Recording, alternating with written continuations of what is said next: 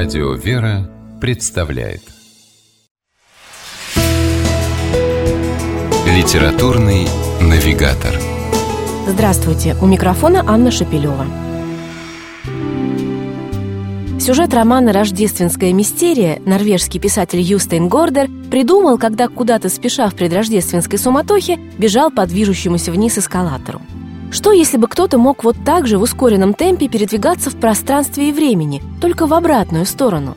Наверное, тогда можно было бы всего за несколько дней добежать до Рождества, того самого, которое две тысячи лет назад случилось в Вифлееме.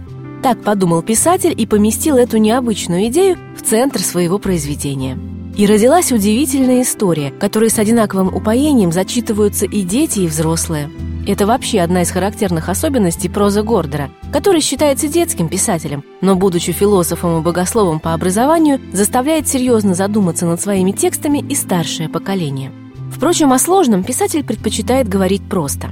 Вот и в рождественской мистерии тесно переплелись история, география, психология, социология, кризис современной семьи и даже в некотором роде международные отношения.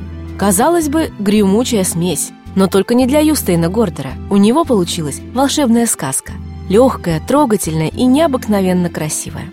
В канун Рождества мальчик по имени Иоаким со своим отцом покупают в книжной лавке рождественский календарь. В Норвегии есть такая традиция. За несколько недель начинать отсчет оставшихся до праздника дней, каждое утро открывая в календаре особое окошко. Обычно в этих окошках бывают спрятаны шоколадки или пластмассовые фигурки сказочных героев. Но календарь, который достался Иоакиму, скрывал куда более удивительный сюрприз. В окошках мальчик обнаружил листочки. На них кем-то от руки была написана история неизвестной маленькой девочки Элизабет, которую в канун праздника ангел взял с собой в чудесное путешествие во времени и пространстве прямо к рождественскому вертепу в Вифлеем. Скоро о таинственном календаре узнали родители мальчика.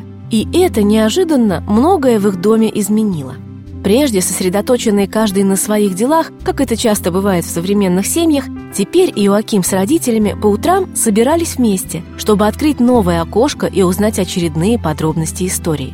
По вечерам они стали читать Евангелие, чтобы освежить в памяти события Рождества Христова. А вскоре выяснилось, что девочка Элизабет из рождественского календаря вполне может оказаться не выдуманной, а реальной.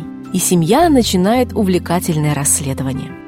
Эта история объединяет людей, сказал один из героев романа, старый продавец цветов по имени Иоанн. А в единении, уверен автор рождественской мистерии Юстин Гордер, как раз и заключается один из важных смыслов Рождества.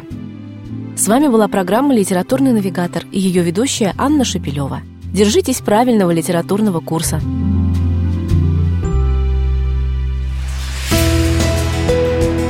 «Литературный навигатор»